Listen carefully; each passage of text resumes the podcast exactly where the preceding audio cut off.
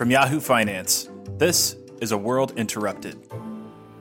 But economies around the world have been getting hit hard by COVID 19. The NBER officially declaring that the US economy has been in a recession since February. Our next guest says that at the beginning of the lockdown, the focus was to protect the fragile firms and workers. But now, as the lockdown eases, it's time to change focus here from protection to allocation. We're joined now by Olivier Blanchard, the senior fellow at the Peterson Institute for International Economics and the former economic counselor and director of the research department at the International Monetary Fund. We're also joined by Yahoo Finance's Brian Cheung. Olivier, can you explain? Let's start on what you mean when you say that the focus needs to shift from protection to allocation?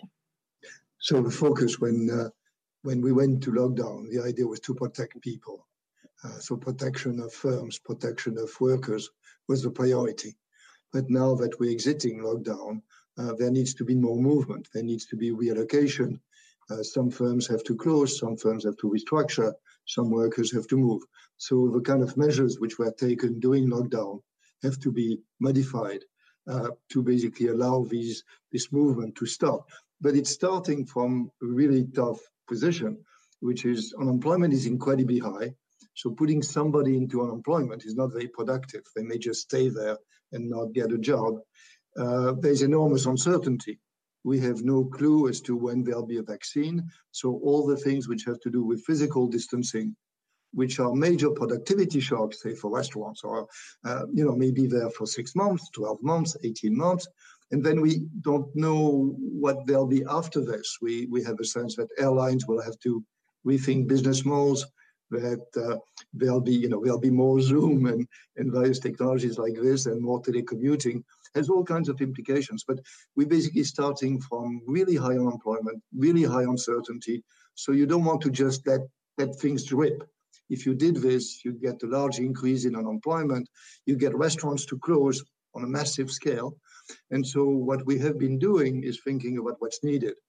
And what's needed in, you know, in, in three sentences is you want to protect workers, right? So basically unemployment benefits have to continue. They may not have to be as generous as they were. There were some excesses clearly, but they have to be generous. So, you know, people can't get jobs, have to be protected. And on the firm side, what we argue is that there's a need for wage subsidies. I mean, think about in the absence of wage subsidies, you may have most restaurants go bankrupt because you know they cannot survive. And then a year and a half from now, you have to open the whole restaurant industry. Makes no sense, right? And when the restaurants go bankrupt, people go into unemployment are completely unproductive until they get a job, which may be a long time. So what we argue is wage subsidies for those sectors where physical distancing is really deadly, right?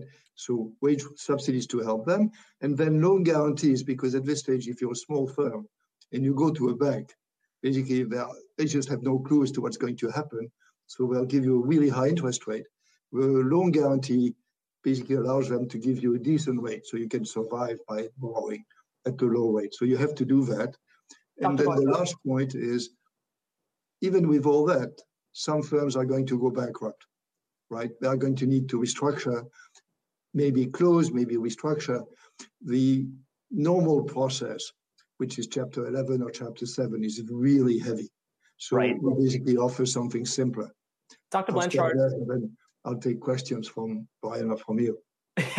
yeah, I wanted to ask you. I mean, all those things, you know, things like uh, wage, uh, you know, protecting wages right now. I mean, that would require another round of fiscal stimulus here. And people have said, how can we spend all of this? Will that come with any consequences down the line? I remember being at your AEA presentation in Atlanta two years ago, where you were saying that the dynamics between public debt and interest rates has changed with everything so low. Do you think the Overton window has changed on the willingness of government to spend? And on that point, do you think Congress really should be spending even something close to another $2 trillion, as was the case with the CARES Act? So, a few points. The first one is wage subsidies may not be very costly because when you actually take somebody and get them from unemployment to work, you save on the unemployment benefits, which might be very substantial, and you get them to pay social insurance contributions. So, on that, this is not a very crazy, expensive scheme, I think. Uh, if we have to spend more money, uh, either because of what I've said or just to sustain demand, we have to do it. Right now, it's going to lead to an increase in debt, and as you as you said, I've said in the past, having a high level of debt when interest rates are zero is not very costly, right? The government just rolls over. So the question there, are interest rates going to remain very low for a long time? And here, the markets are absolutely sure that the answer is yes. But even if you don't trust the markets, there are all kinds of reasons to think that the cost of debt is going to be low. So yes, the priority at this stage has to be to be willing to spend. Now, what I hate is the notion of committing to spend, say, three trillion more. That would be crazy because it may not be needed. We have to be ready to do it if it's needed. But these very large plans in which you know you spend money like there was no tomorrow. Professor, that's not, that's not the way to go. Professor, you mentioned debt, and I want to talk a little bit about that because a lot of companies have had to um, take on massive debt um, over the past couple of months in response to COVID 19. I'm curious what you think that means, I guess, for the overall economic recovery.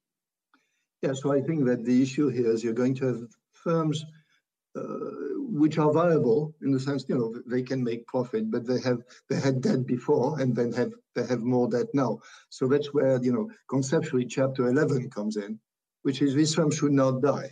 This firm should be restructured, the debt should be decreased, right? And that's really important to do it right, because if we screw up that one, it will be like the unemployment benefit checks, which don't come, right?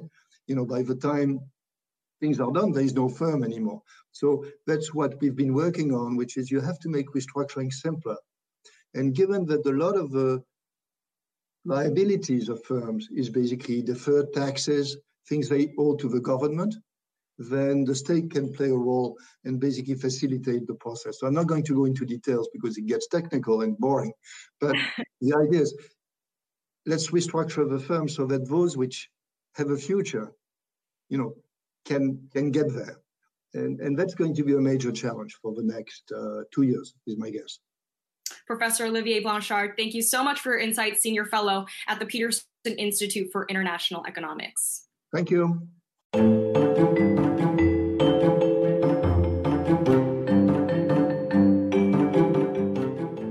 Thank you for listening to A World Interrupted from Yahoo Finance. For more coverage on the coronavirus and its economic impact, make sure to watch our Bell to Bell live programming throughout the day.